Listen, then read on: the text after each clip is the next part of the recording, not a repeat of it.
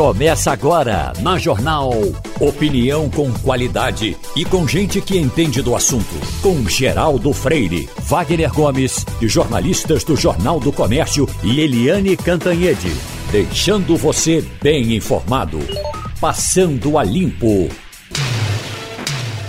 Começando o Passando a Limpo agora, na bancada do Passando a Limpo de hoje, temos Ivanildo Sampaio, Fernando Castilho, Fabiola Góes, lá de Nova York, de Washington, falando com a gente, lá da capital dos Estados Unidos, e também Eliane Cantanhede, de Brasília, conversando com a gente hoje, de volta depois de férias, inclusive, Eliane. Mas eu queria começar, Castilho, falando sobre esse caso da. ficou conhecido como caso Tamarineira.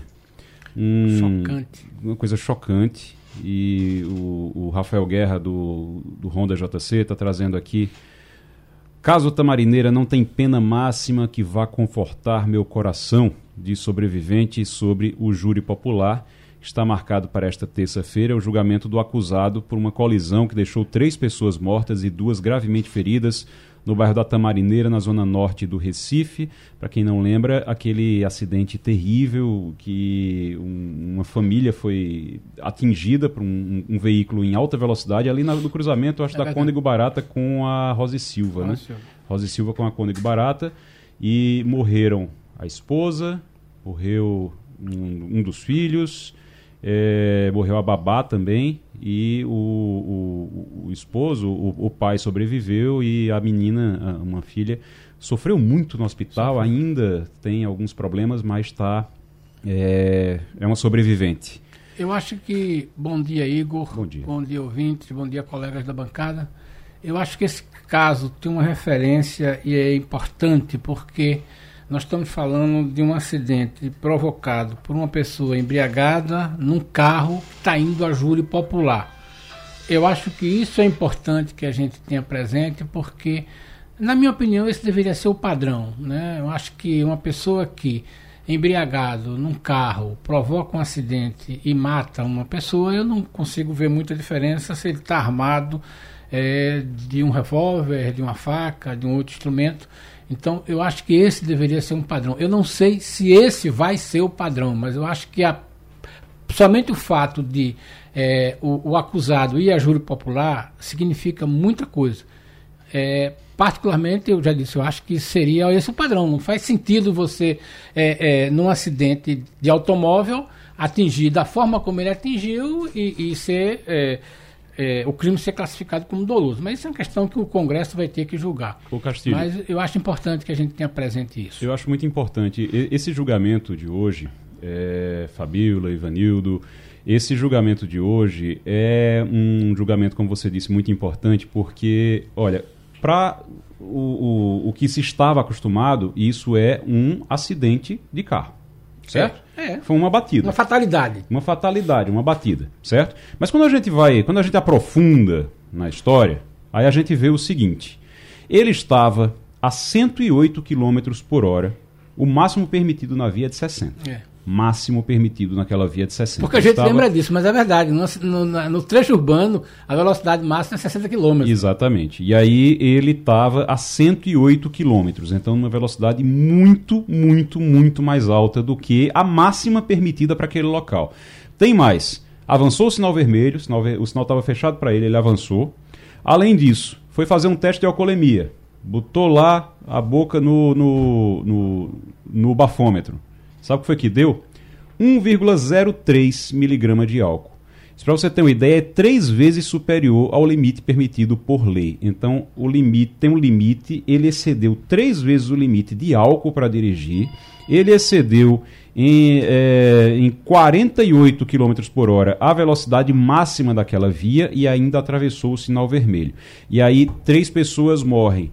Ele vai ser julgado hoje, e isso é importante, por triplo homicídio doloso, duplamente qualificado e por dupla tentativa de homicídio. Não tem esse negócio de ah, era só, foi só um, um crime de, de trânsito, ah, foi só um, uma batida, foi só um. Não, ele está sendo, ele é réu por triplo homicídio doloso duplamente qualificado por dupla tentativa de homicídio. É como se ele tivesse, é quase como se ele tivesse atirado nas pessoas. Isso é verdade. E ele é, praticamente foi isso que ele fez, né?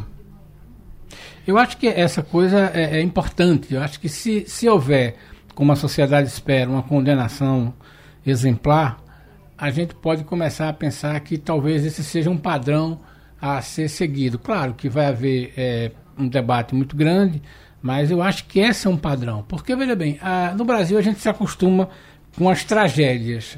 É, no Brasil é um dos poucos países do mundo que morrem 50 pessoas nas estradas. 50 mil pessoas por ano nas estradas. E normalmente são acidentes graves, né? acidentes provocados por, é, é, por falha humana, a falha mecânica não chega a 5%, mas esse é um padrão no Brasil. A gente pode dizer que temos estrada ruim. Temos, mas temos muitos motoristas imprudentes. Principalmente os imprudentes nas chamadas estradas de pista única. É, em que o, o, sujeito olha e acha que dá para fazer uma ultrapassagem, numa curva, tudinho. E Falsa ultrapassagem, morre ou mata alguém. Né? É, e, e, eu tenho uma, uma, uma, uma. vez eu vi uma expressão de um, de um motorista muito experiente, um taxista que tinha mais de 40 anos, ele dizia: é, Castilho, esse pessoal não aprendeu a dirigir. Eu disse: Como assim? Esse pessoal tirou a carta. Ele disse: Não é a mesma coisa, não. É, o que acontece é o seguinte: é, as escolas estão fazendo e o trânsito está tão violento que as pessoas começam a ter o hábito de avançar o sinal. Está ficando muito comum as pessoas olharem assim e avançar o sinal. Essa é uma questão. Segundo, as pessoas não têm ideia de, de, de, de leis mínimas, né? De o que, é que, o que é que é crime, o que é que é infração e o que é um, um né, direção perigosa. É o sujeito que estaciona, por exemplo, numa esquina. Para ele não acha normal. Ele, ele entra é, à esquerda ou à direita. Tem, então, são certos, certos, é, certos é, é, erros né, de direção que o cara comete sem perceber. E aí ele disse, uma vez aconteceu isso comigo. E eu fui perguntar ao cara, disse, não, eu estou certo.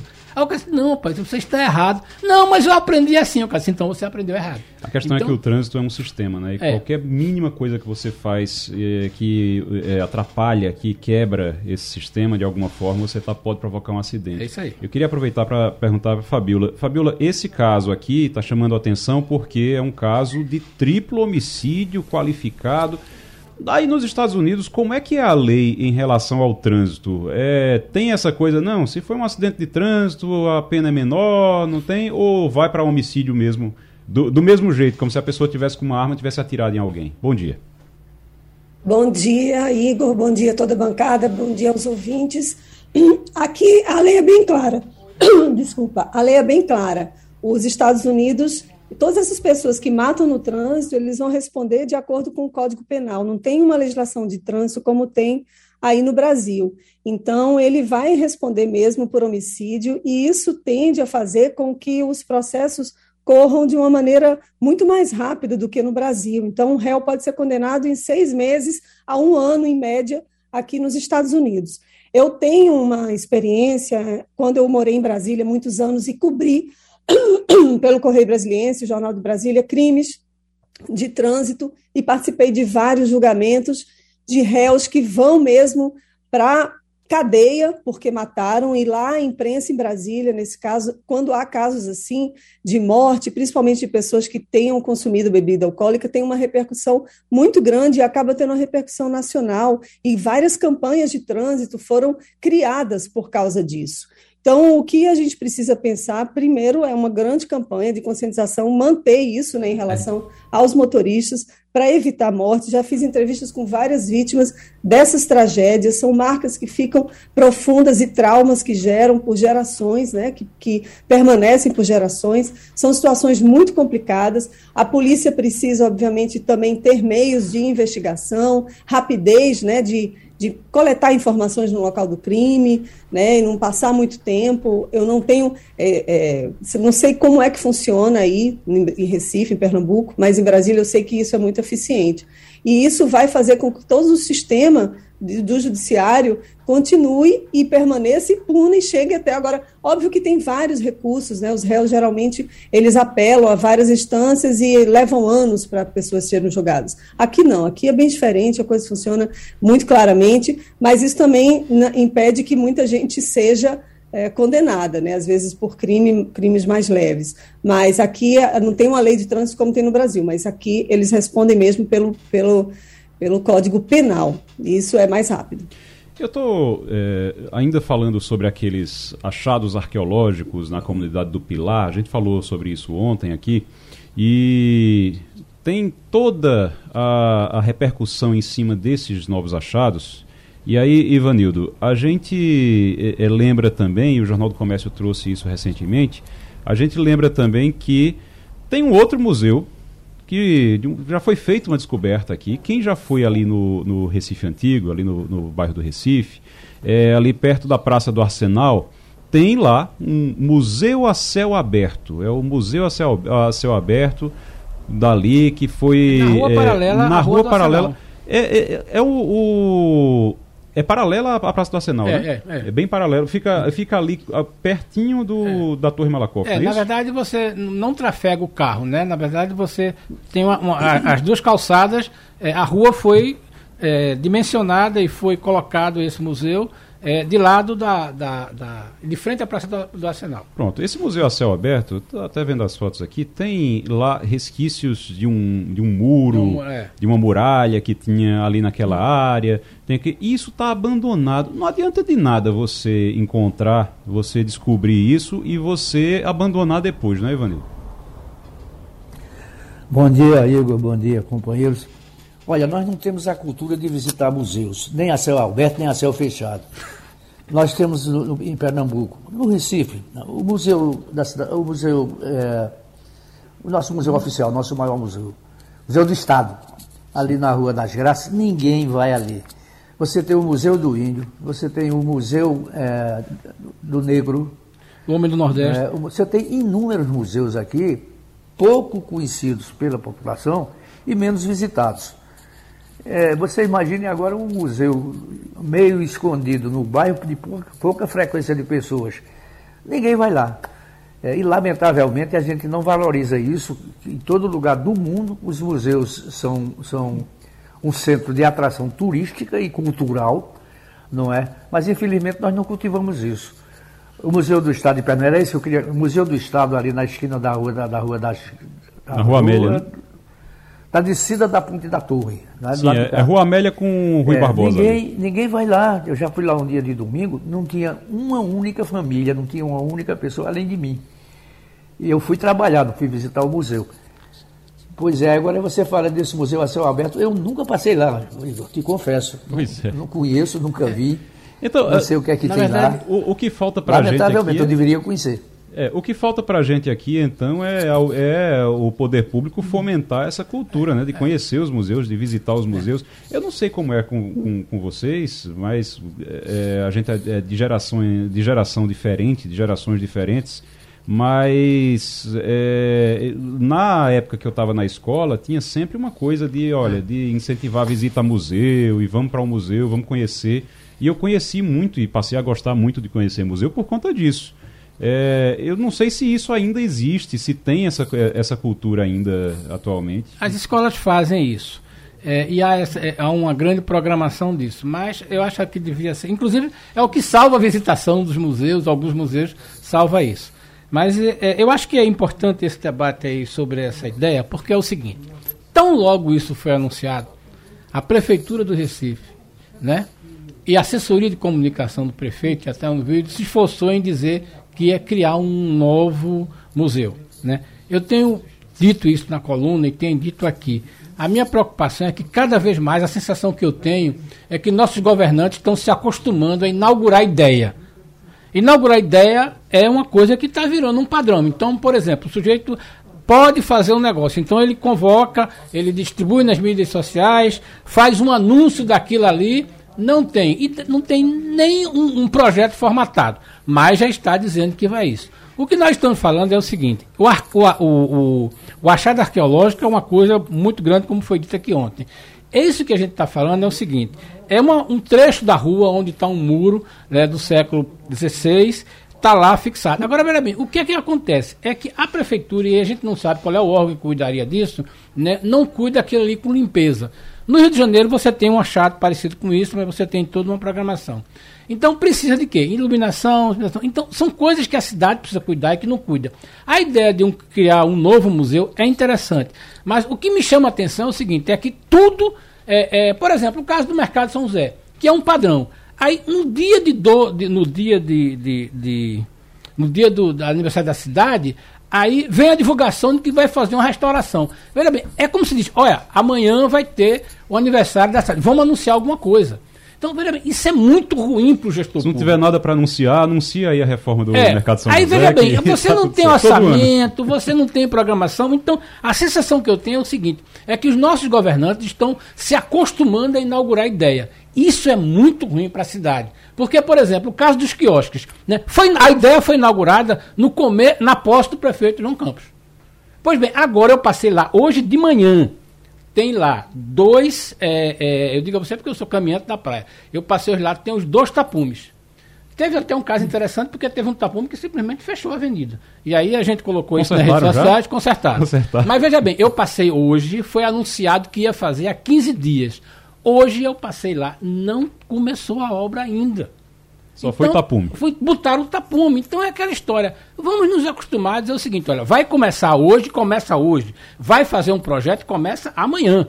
Agora, inaugurar a ideia está ficando muito chato porque vai desgastando a, a, a figura da administração pública. Daqui a pouquinho a gente vai Igor. falar. Oi, Fabiola.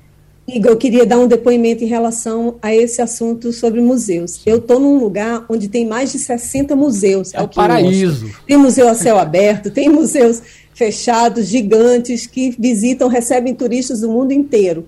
E o que eu vejo aqui não é o poder público que está mantendo esses museus.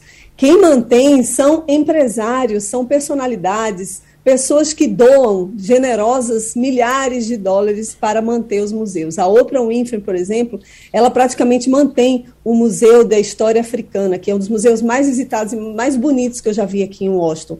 E totalmente de graça. A maioria dos museus que eu tenho ido aqui são de graça. Eu fui um no Museu do, do Espião, que paga 25 dólares, é caro, mas a grande maioria é de graça. Por quê? Porque tem gente comprometida que tem esse, essa ideia de que a população precisa ir para museu, precisa incentivar esse tipo de visi- visitação, que é que amplia o conhecimento de todo mundo, né? Então a gente não pode precisar apenas do Estado para fazer isso, a gente não deve depender, mas sim de empresários, e aí a gente faz um apelo né, para que abram os olhos, porque também é um grande canal e uma grande possibilidade de divulgação e de manutenção da marca, do nome das empresas. Fabiola, eu vou dizer uma coisa que é até meio polêmica, mas que isso dá certo aí nos Estados Unidos porque você tem uma cultura de filantropia que é muito, muito incentivada. É incentivada, é algo que realmente faz parte, da, da- faz parte da, da- do dia a dia, da rotina das pessoas que têm, que ganham dinheiro e que podem fazer, fa- dar essa contribuição também. Essa cultura de filantropia, ela não existe aqui, entre outras coisas, claro que principal é que quem tem dinheiro precisa investir, mas o principal é que aqui no Brasil, diferente dos Estados Unidos, tem uma cultura de que ter dinheiro é pecado, ter dinheiro é feio. Então, se você ganha dinheiro, mesmo que seja de forma honesta, mas você é mal. Então, fica acaba é, é, batendo nessa cultura é, de filantropia que não consegue crescer aqui. Nos Estados Unidos você tem muito isso, porque isso é valorizado e eles são realmente é, é, chamados, eles são conclamados a contribuir com a sociedade, como É o a Oprah é. e como outros empresários É o lá conceito de que o, o, que eu, o meu sucesso, o que eu ganhei, eu de- de- é, devo retribuir em parte para a comunidade. também. E, eu me lembro é, que. no Brasil vez- a gente tem É, poucas, exce- poucas exceções, Sabe, infelizmente. eu me lembro que uma vez eu estava visitando o Texas e tinha uma grande polêmica na imprensa local, porque as três empresas, é, Dell, é, 3M e, e a IBM, é, na época era, é, acho que não era, era, ou não sei se era Boulos ou se era IBM, estavam brigando para equipar o novo laboratório da Universidade do Texas. E estava uma briga lá porque elas queriam, né? Então, veja bem, é. eles queriam fazer isso. E parece que ganhou a Dell, que, foi, que, que é que mantém esse, esse novo Nos Estados Unidos, todo mundo torce para o empresário ganhar mais dinheiro para que ele possa ajudar mais a sociedade. Aqui a gente torce para é atrapalhar. É impressionante a, a, diferença de cultura e o resultado é. Um, de, um dos resultados é esse aí, Fabiola. Conosco já está o economista Sandro Prado para falar sobre é, inflação, que, Castilho, tá, o mercado está dizendo que a inflação deve fechar em 6,45% esse ano. E o governo está considerando é, aumentar o valor do Auxílio Brasil para poder compensar o combustível. ô, ô, Sandro, como é que funciona isso? Tem como dar certo isso?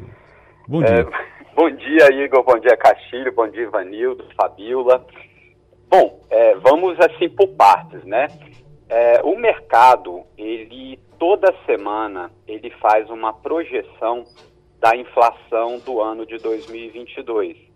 E para o ouvinte ter uma ideia, já é o nono reajuste, ou seja, praticamente todas as reuniões já se prevê uma inflação mais elevada.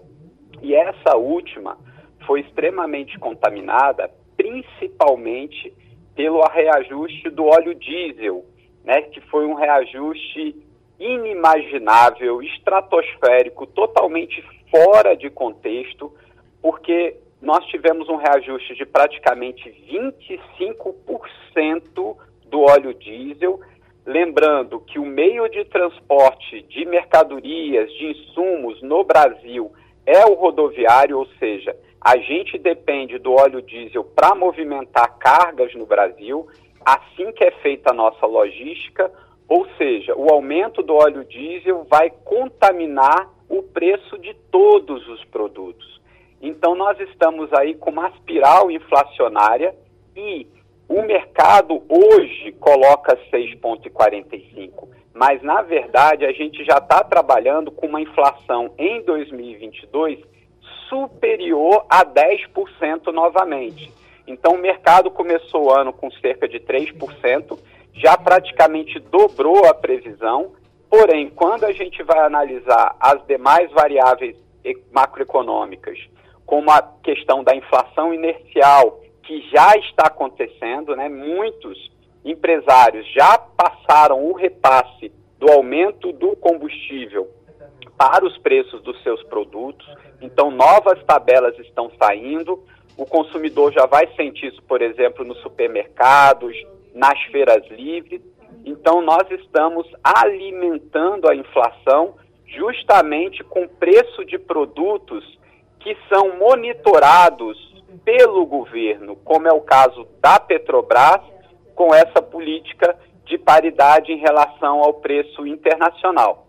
Então, a inflação é fato. Esse ano nós novamente vamos ter uma inflação muito alta. Lembrando que nos últimos 23 anos, em apenas três momentos, a gente teve inflação acima de 10%, e foi um no governo Fernando Henrique, um no governo Dilma, e agora já tivemos uma no governo Bolsonaro e possivelmente teremos outra esse ano, e o governo ele tem ficado muito inerte, muito reativo não se faz planejamento para questões que são já é, é, visíveis a todos. E aí, a partir do momento que vai ter aumento de preço, de inflação, o governo projetou a possibilidade de aumentar, de turbinar o Auxílio Brasil, que atualmente hoje a pessoa recebe o que recebia do Bolsa Família, mais um complemento a ponto que nenhuma família hoje, dos mais de 18 milhões de beneficiados,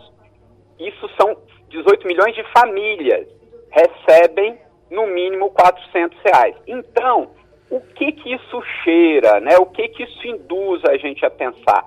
Que em ano eleitoral, você fazer um, uma, uma, modificação, colocar um, uma condição de emergência por causa da guerra entre Rússia e Ucrânia, para poder, em ano eleitoral, turbinar o Auxílio Brasil, isso cheira muito mais questões do que amenizar né, a questão econômica das famílias, e sim, tudo indica que é uma estratégia eleitoral já que o atual presidente da República ele é candidato novamente a presidente e ele sabe o impacto positivo que teria em reajustar mais uma vez o Auxílio Brasil para suas pretensões eleitorais. Sandro, é, a gente está com o tempo curto, eu vou chamar Ivanildo Sampaio para fazer uma pergunta para você agora. Bom dia, Sandro. Me diga uma coisa. Os países da América Latina, principalmente do Cone Sul, são tão dependentes do transporte rodoviário quanto nós somos? É, nós tivemos, desde a época de Juscelino Kubitschek, quando nós começamos a abrir o Brasil, porque territorialmente nós éramos muito grandes, e o modal escolhido do desenvolvimento do Brasil, que iniciou principalmente com Juscelino, mas depois durante todo o governo militar, foi um investimento que na época parecia plausível, que seria o que a gente chama de modal rodoviário. Tanto que a gente trouxe grandes montadoras para o Brasil, como a Volkswagen, como a Fiat, a Chevrolet, a Ford, que inclusive a gente até quase que imaginava que elas eram brasileiras, né, de tanto tempo que elas estavam aqui convivendo com a gente. E realmente, estrategicamente, esses governos menosprezaram as ferrovias, por exemplo, a navegação de cabotagem e tardiamente a gente pensa hoje em construção de ferrovias, em construção é, de uma melhoria da nossa navegação é, interna de transporte de mercadoria entre os portos, mas infelizmente hoje nós somos muito dependentes do transporte rodoviário. Quando o óleo combustível está barato, ninguém fala nisso. Mas quando a gente tem uma crise, como em 73, como em 79, como a crise do petróleo agora de 2022, todo mundo volta a falar de escolhas feitas no passado. Então, os países latino-americanos, eles são menores territorialmente, muitos deles investiram em outros modais. Então, o Brasil, por suas dimensões continentais e para interligar todo o Brasil principalmente por questões de soberania nacional, é o país mais dependente do transporte rodoviário da América Latina, Ivanildo. Muito bem. A gente conversou com o Sandro Prado, economista. Sandro, muito bom dia para você, muito obrigado. De volta com o Passando a Limpo e o Adriano Oliveira já está conosco, cientista político. Ah, antes, Castilho quer. Quer fazer um. É o seguinte: a Ana Paula Martins, gestora da, da Prefeitura do Recife, ela nos envia agora uma informação bem interessante, dizendo o seguinte: a questão do museu que existe na Praça do Arsenal, na semana passada foram feito, foi feita a troca dos adesivos de informação. É, e também é o seguinte: a água que apareceu tem um problema seguinte: esse, é, é, essa região daí ela sofre influência da maré alta, que às vezes pressiona um pouco e que o lixo é tirado diariamente, mas é colocado. As pessoas colocam o lixo lá. Agora ela chama a atenção para uma coisa interessante. Os museus de Pernambuco, de uma forma geral no Brasil, têm horários muito rígidos. Né? Eles funcionam no horário comercial. Então é muito difícil você poder ver um museu à noite ou um museu à tarde, é, né, no, no, no horário. Né? E tem um negócio que é interessante: só recebem dinheiro. Então você não pode nem fazer o pagamento em cartão, nem Pix. Isso é um problema bem curioso. Uhum. Agora, e a prefeitura tentou modificar, segundo ela, alguns horários, mas há uma forte resistência disso. Então, por exemplo, museus que poderiam ter no bairro de Recife ou em outros locais que podiam ser visitados em horários estendidos, podiam até, eles não são. Agora, essa história do, do, do uhum. museu não receber é, sequer né? É, por exemplo, a resistência de receber arte educadores que pudessem orientar. A prefeitura se propôs, mas ela disse que a Secretaria do Turismo tentou fazer isso, mas teve resistência. Fica aqui registrado o comentário de Ana Paula Martins, que é a gestora da Secretaria de Turismo é, muito da Prefeitura. Bom, muito bom, mas assim, a, a, essas questões que ela coloca são essenciais, porque se você procura o museu, o museu sempre está fechado, no horário que você pode ir, o museu está fechado, aí realmente fica muito difícil. Vamos começar com, com o Adriano Oliveira. É, tem pesquisa mostrando, e as, pes as pesquisas não é uma nem duas, todas as pesquisas estão mostrando uma recuperação de Bolsonaro nesses últimos dias, é, uma recuperação na intenção de voto, Adriano. E tem muita gente dizendo, ah, é porque ele vai. É, agora ele vai passar Lula, ou então, ah, isso aí é um indício simplesmente de que a terceira via morreu, não tem mais chance. Afinal, é o que, Adriano? Esse número representa o que? Bom dia. Bom dia, Igor. Bom dia a todos da bancada. Igor, é importante esclarecer para vocês e para os ouvintes duas questões. Nós estamos com um grande número de pesquisas sendo divulgadas. Isso é bom porque democratiza o acesso à informação e permite que o eleitor acompanhe atentamente as, as eleições. Até porque pesquisa é informação. Em segundo lugar, nós temos é, na literatura dois modelos de previsão. O modelo de previsão de agregação, que eu agrego várias pesquisas e, consequentemente, tiro a média dessas pesquisas. O professor Maurício Romão faz muito bem isso e divulga isso para a imprensa. E um segundo modelo, que ele usa o modelo agregador mais o modelo estrutural. Qual é o modelo estrutural? No modelo estrutural, eu considero os fatores da conjuntura que podem interferir na escolha do eleitor. Ou seja, se ocorrer uma, uma variação na aprovação ou na intenção de voto do presidente, essa variação ocorreu por conta de alguma coisa. E eu lá mostro que assim ela ocorreu. Pois bem, quando nós observamos toda a pesquisa, todo o conjunto de pesquisas agregadas, nós estamos observando que o presidente Jair Bolsonaro ele varia positivamente dentro da margem de erro. Se ocorre uma variação dentro da margem de erro, está muito cedo ainda afirmar categoricamente que existe um movimento de recuperação da popularidade ou da intenção de voto do presidente da República. Hoje nós poderíamos trabalhar considerando a margem de erro que o presidente da República ele tem em termos de intenção de voto entre 27 a 32% de intenções de voto. E segunda questão, quando nós observamos os dados do ex-presidente Lula, nós temos um fato concreto, concreto. O presidente Lula não cresce. Ele está estável há muito tempo. E isso é uma ameaça, claro, para a sua candidatura. Por que uma ameaça para a sua candidatura? Aí eu trago os fatores estruturais. Porque a Operação Lava Jato ainda não foi resgatada na memória do eleitor. A pergunta que os estrategistas fazem é: quando essa operação Lava Jato for resgatada, qual será a influência no eleitor? O eleitor sairá de Lula e procurará a terceira via, irá para Bolsonaro, ou o argumento do ex-presidente Lula mostrando que a justiça anulou todos os seus processos permitirá que ele ocorra uma variação na sua intenção de voto e ele aumente a probabilidade de vencer a eleição no primeiro turno. Essa é uma dúvida nesse instante. Em relação ao presidente Bolsonaro, quando nós procuramos fatores conjunturais, nós não encontramos fatores conjunturais que venham justificar a variação positiva do presidente Bolsonaro. Ou seja, essa variação positiva do presidente Bolsonaro não tem uma causa muito clara. Portanto, essa variação positiva é apenas, ela existe apenas por conta da grande quantidade de pesquisas que estão sendo divulgadas. Mas aí, você pode uhum. me dizer, será que essa variação positiva ocorre em virtude de que essa eleição será a eleição do medo, será a eleição da rejeição? Sim. O eleitor, ele tem procurado alternativas na terceira via. Essa terceira via não convence, inclusive o Sérgio Moro, que, por consequência, eles rumam uma pequena parte para o presidente Bolsonaro, justificando essa variação. Então, é esse fenômeno que pode estar acontecendo. Fernando Castilho. Adriano, eu só tenho uma, uma pergunta é, exatamente sobre essa questão da terceira via. A gente pode dizer que ela está morta ou já pode dizer que ela está morta e sepultada? Não, ainda não.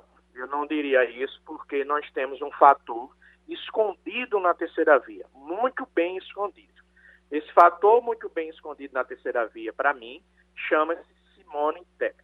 Eu não arriscaria dizer que ela é uma candidata frágil e nem arriscaria dizer que ela é uma candidata forte.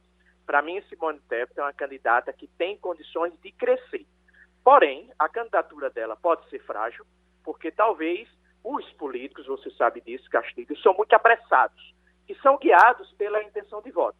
Então, se chegamos em junho ou em julho com esse mesmo quadro, certamente muitos políticos que hoje falam em Simone Tebet poderão vir fala, porque não terão a paciência de aguardar o guia eleitoral. Por outro lado, o fato dessa polarização existir até hoje, ela pode estar tão consolidada na opinião pública que não existe espaço para Simone Tebet. Entretanto, volto a repetir, assim como eu me antecipei em dizer que a candidatura de Sérgio Moro não era uma candidatura viável, isso significa que, volto a repetir, que se ele crescer será uma grande surpresa para mim, eu peço paciência quanto a Simone Tebet, porque eu vejo intuitivamente potencial nela para ela vir não ultrapassar o presidente Jair Bolsonaro, não ultrapassar o presidente Lula, até porque, para mim, esse cenário está quase que consolidado. Mas é uma candidata que não deve ser desprezada, ela deve estar nos cenários. Adriano Oliveira, cientista político, obrigado pela participação. Eita, rapaz. Eliane Cantanhede está conosco agora, no Passando a Limpo. Muito bom dia, Eliane. Como é que vai? Bom dia, Igor. Bom dia, ouvintes. Bom dia, colegas. Você estava em Portugal, era?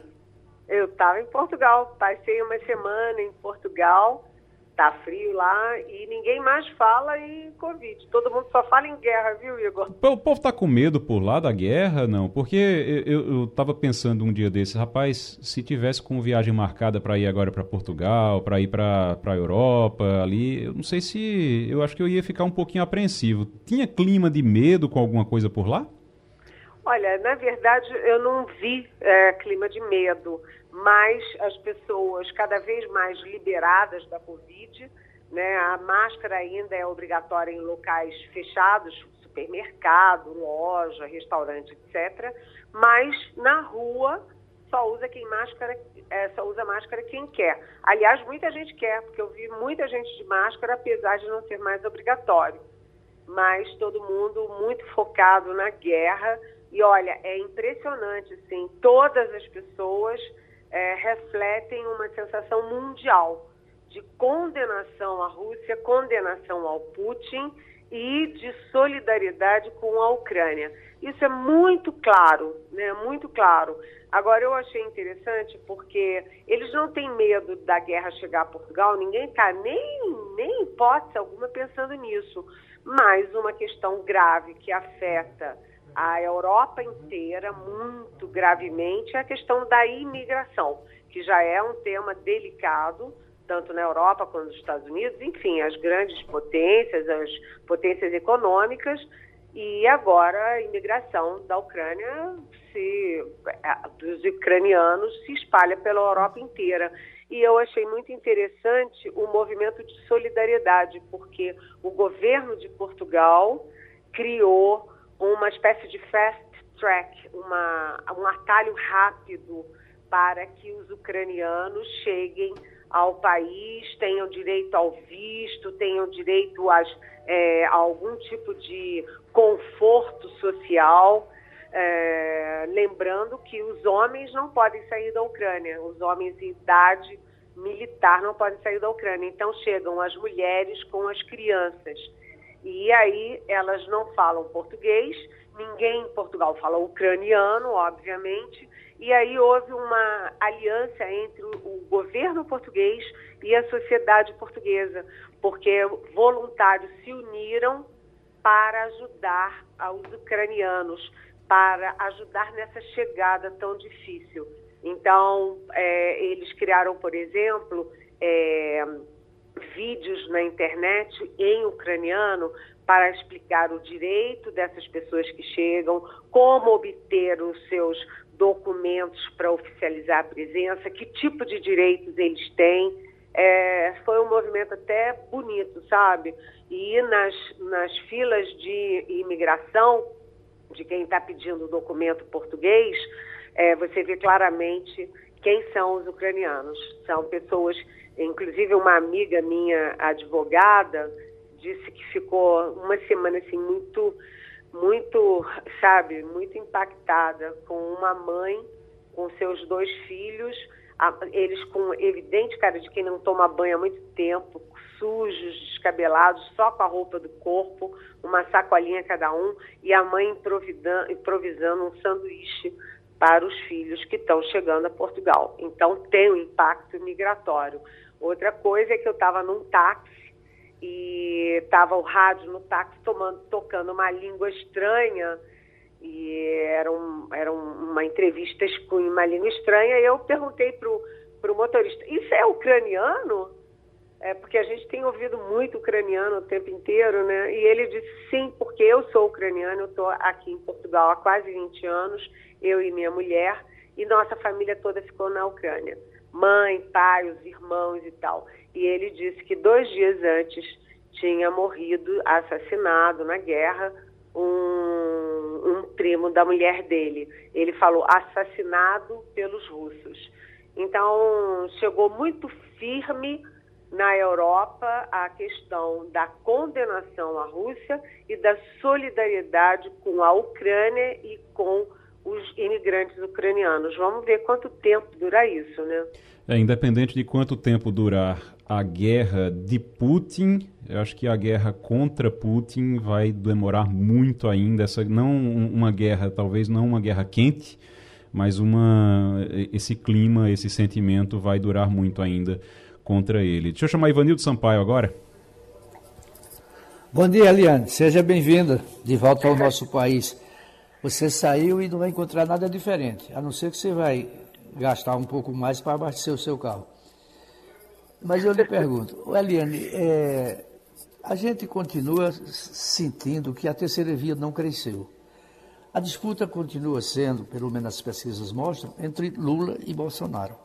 Eu lhe pergunto, se esse quadro continuar e os dois forem para o segundo turno, você acha que o que fará a terceira via? Apoiará um dos dois candidatos ou vai se omitir? Oi, bom dia, Ivanildo. Olha, é uma pergunta difícil, mas o fato é o seguinte, né? A, o pessoal do PT, o pessoal do Lula estava no salto alto, achando que estava ali na linha do já ganhou, porque a, a dianteira do Lula era muito forte, muito grande em relação ao Bolsonaro. Isso mudou né? O Bolsonaro disputa uma reeleição. Quem disputa a reeleição tem a caneta na mão, tem os cargos, tem os recursos, ele tem o centrão, né? Então o Bolsonaro é, independentemente de todos os erros que ele tenha cometido, um candidato competitivo. E a distância entre Lula e Bolsonaro vem se estreitando. E isso, inclusive, mexe muito com os nervos da campanha petista. Então, a ala moderada do PT já quer, já propõe para o Lula é, ter três carimbos, três rótulos. Um é de que ele é o verdadeiro candidato do centro. Né? Por isso que o Lula vai expor muito o tempo inteiro o Geraldo Alckmin. Inclusive no lançamento da, oficial da candidatura Lula, que vai ser no início de abril, né, o Alckmin será uma das estrelas, né, porque a, o interesse do Lula é exatamente atrair a, o centro, centro-direita e até parcelas da direita, como o PSD do Gilberto Kassab. E, então, um dos rótulos é esse: o, o verdadeiro candidato de centro sou eu, Lula.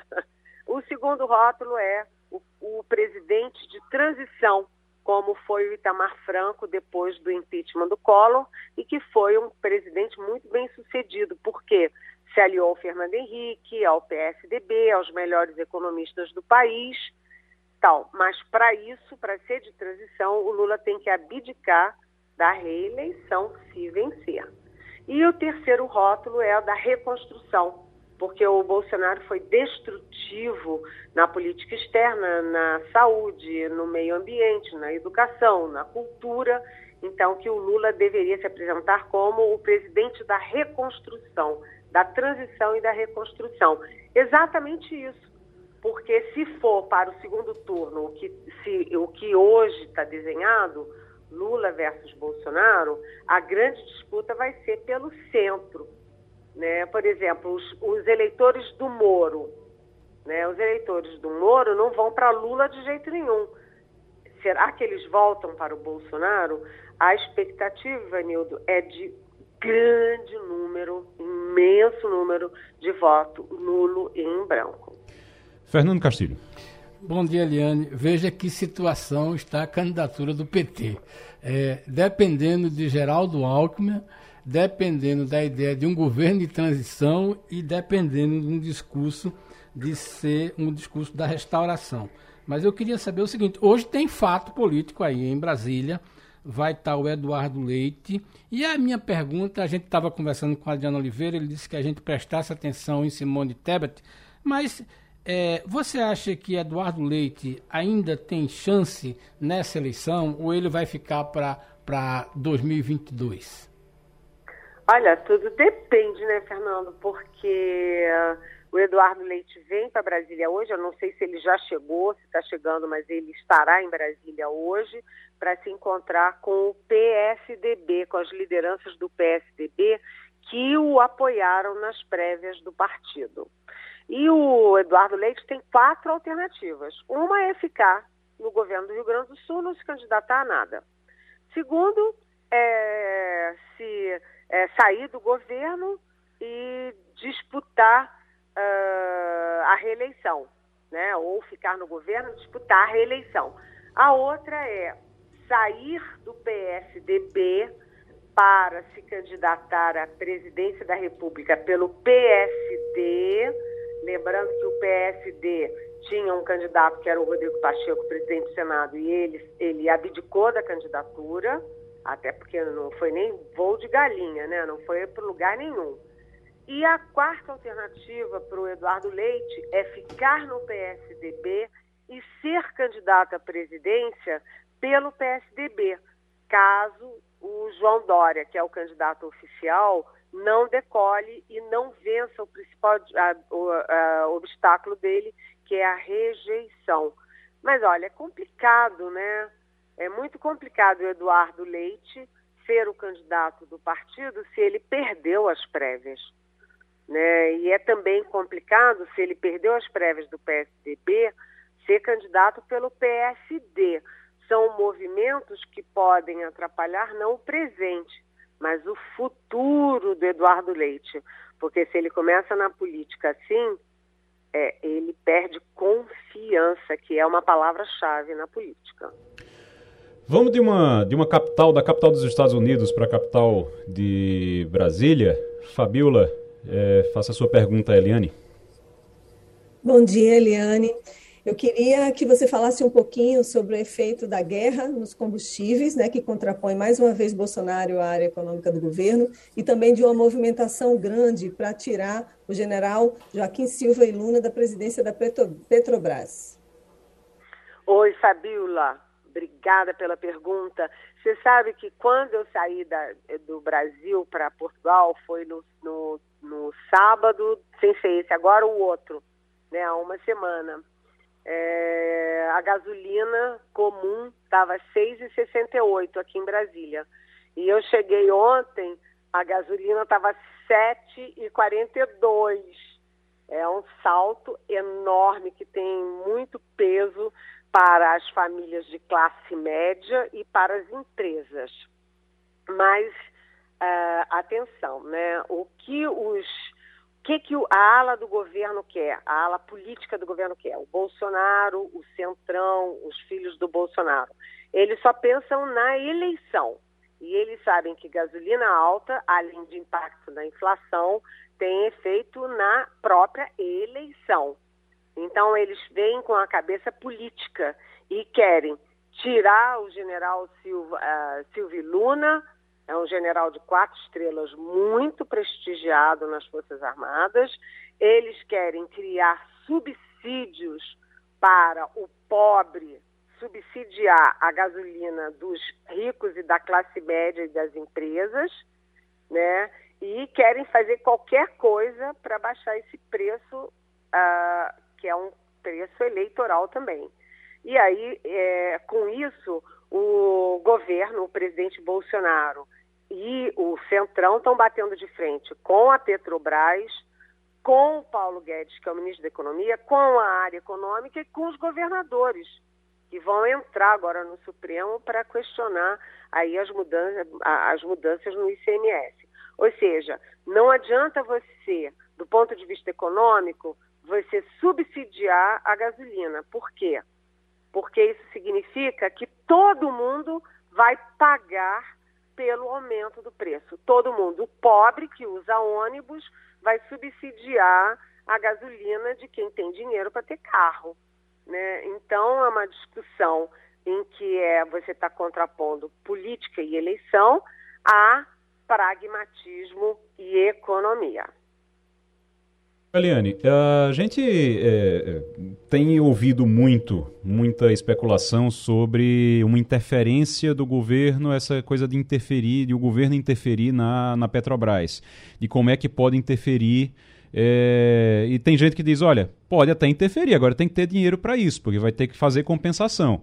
Porque se a Petrobras tem seus acionistas, não é tão simples de você chegar e mexer por lá. Tem que ter muita coragem, mas além disso tem que ter dinheiro.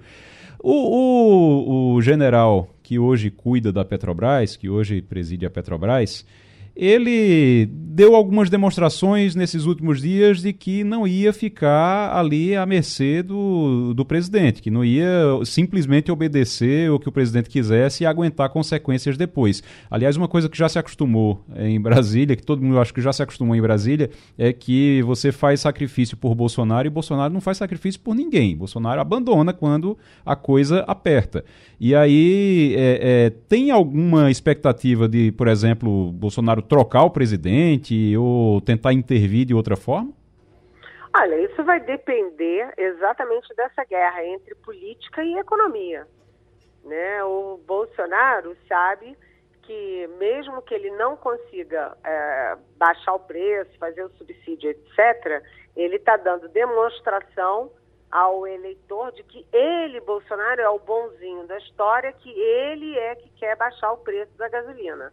Então, isso tudo tem um jogo também de marketing por trás, né? Vender o Bolsonaro como quem está guerreando pelos interesses da população, mas não é bem assim, porque você mexer é, politicamente nos preços da Petrobras, como aliás a Dilma Rousseff fazia, é, é super perigoso para o país, porque não só o pobre vai pagar, vai financiar a gasolina dos ricos e de quem pode ter carro, como isso é uma quebra de contrato, é uma quebra de compromisso das empresas. Isto afasta uh, investimentos internacionais, afasta em, uh, empresas internacionais que vão dizer: eu vou investir no Brasil, que o presidente dá uma canetada e, e faz da cabeça dele sabe? Então, é uma questão aí complicada. Além disso, o Bolsonaro já demitiu o ministro da Defesa, o general de quatro estrelas da reserva, os três comandantes militares, né, brigadeiro, almirante e general de exército.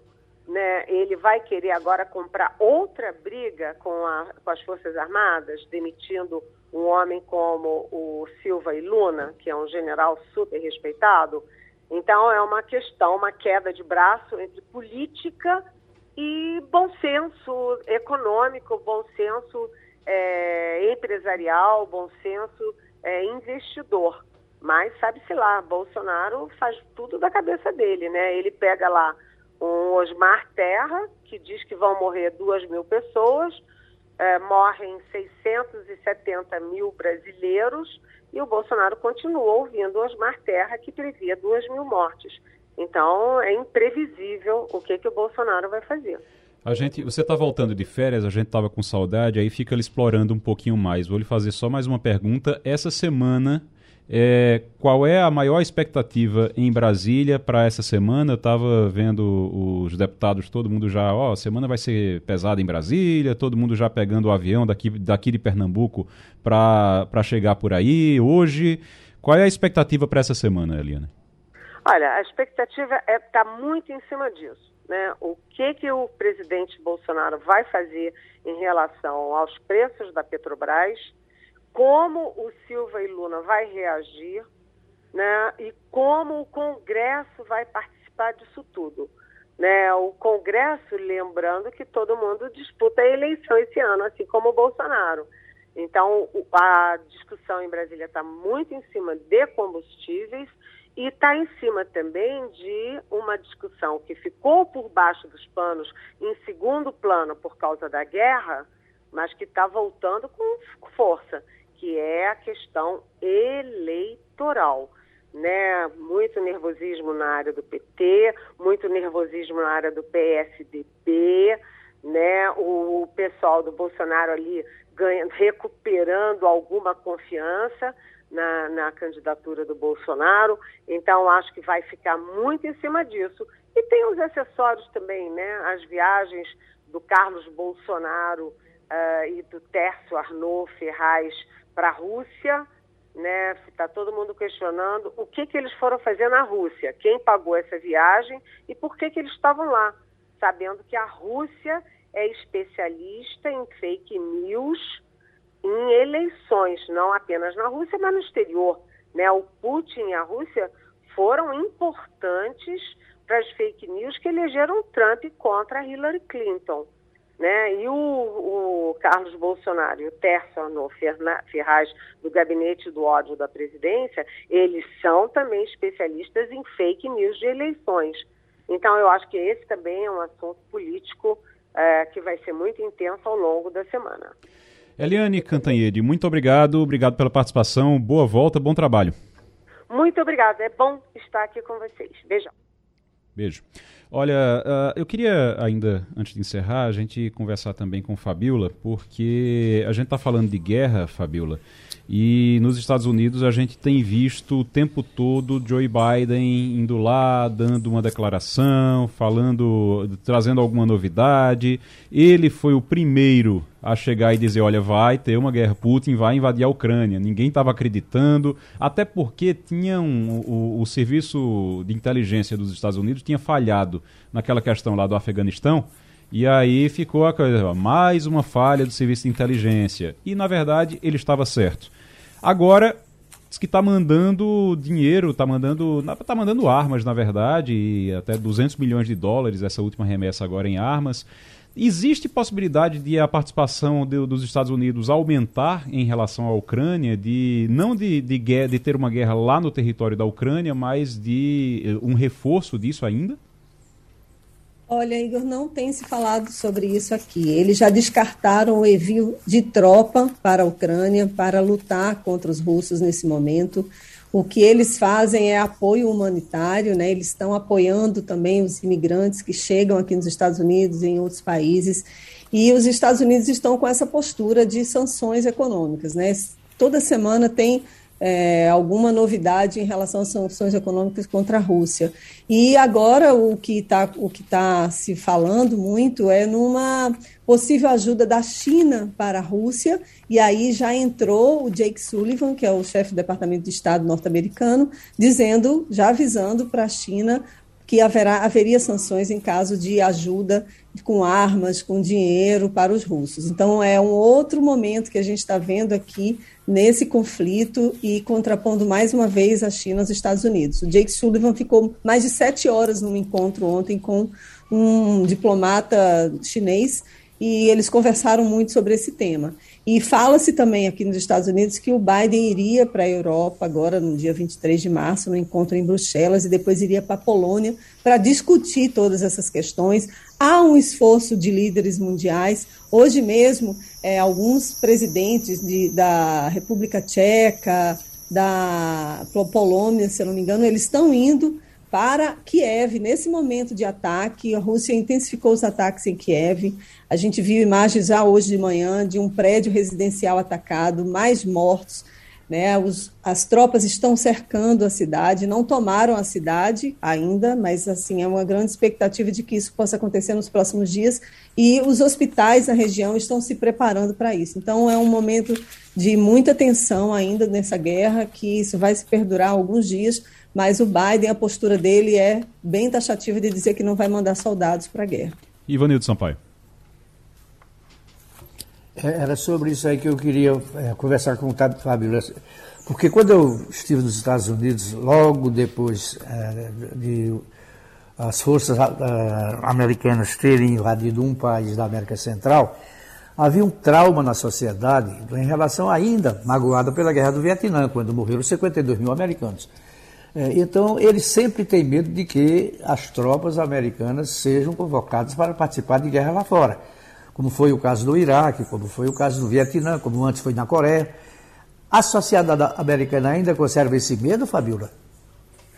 Olha, fica todo mundo com muita, assim, inacreditável né, isso está acontecendo agora, e seria mais inacreditável ainda os Estados Unidos mandarem soldados para brigar com os russos dentro da Ucrânia. Seria assim a OTAN, né, que os países aliados, mais de 30 países aliados, teriam que se unir para entrar nessa guerra. Então, está todo mundo muito apreensivo se isso vai acontecer. A população, pelo que eu tenho percebido aqui, está apoiando todas essas medidas, sanções econômicas contra o presidente Putin. Eles acham que isso não vai evitar a guerra, mas vai evitar é, a escalada maior, enfim, eles acham que tem que ter algum tipo de punição, mas o americano realmente eles, eles estão já desgastados, né? já estão cansados de enviar os seus entes queridos para lutar guerras em outros, outras localidades. Então, o Biden ele vai seguir nessa linha, ele não vai mandar, porque também haveria uma terceira guerra mundial se os Estados Unidos entrassem na Ucrânia para lutar contra os russos nesse momento. Castilho. Fabiola, queria perguntar uma coisa que é bem interessante, que está no noticiário americano, que me parece claro que é o seguinte. O presidente da Pfizer, né, o Albert Bourla, é, que é, foi um dos que trabalhou muito para vender a vacina no Brasil, né, acho que certamente a, o, o, Brasil foi o país onde a Pfizer teve mais dificuldade de vender vacina. Mas veja bem, nós compramos, nós incorporamos, e o debate agora é o seguinte: a, a Pfizer está preparando, ou estaria preparando, uma vacina 4.0 que seria a que poderia imunizar todas as variantes da Covid. E aí ele está querendo anunciar isso, vai anunciar isso, e na ideia de que a vacina dessa fase fosse um padrão global, de que a partir de agora todo mundo usasse, usasse essa vacina como a gente toma para a gripe. O que é que tem de novidade sobre isso? Isso vai acontecer mesmo? Nós estamos falando aí de uma vacina da Pfizer 4.0, é isso mesmo, já tem, isso aqui está no noticiário, já praticamente dado como certo uma quarta dose da vacina da Pfizer, e eles anunciaram também que estão desenvolvendo uma vacina para que fique é, por um ano, né, que seja capaz de neutralizar esse vírus durante um ano. Ele fala que a terceira dose da vacina ela é boa, é suficiente para evitar internações, mas ela não consegue evitar casos de infecções mais graves. Então, por isso seria importante uma quarta dose da vacina. Mas eles vão enviar dados né, sobre essa eficácia da quarta dose a, para a Agência Sanitária dos Estados Unidos, né, que é o FDA, para poder ser aprovado. Então a gente está com essa expectativa de que tenha que venha mais uma dose aí de vacina, a quarta dose e mais anúncio de que a gente vai conseguir lidar com essa pandemia durante algum tempo com uma dose apenas de vacina. Agora o fato é que a gente vai lidar muito tempo ainda com, com pandemia. Fabiola Góes, Ivanildo Sampaio, Fernando Castilho, Eliane Cantanhede, muito obrigado a todos. Terminou Passando a Limpo. A Rádio Jornal apresentou opinião com qualidade e com gente que entende do assunto. Passando a Limpo.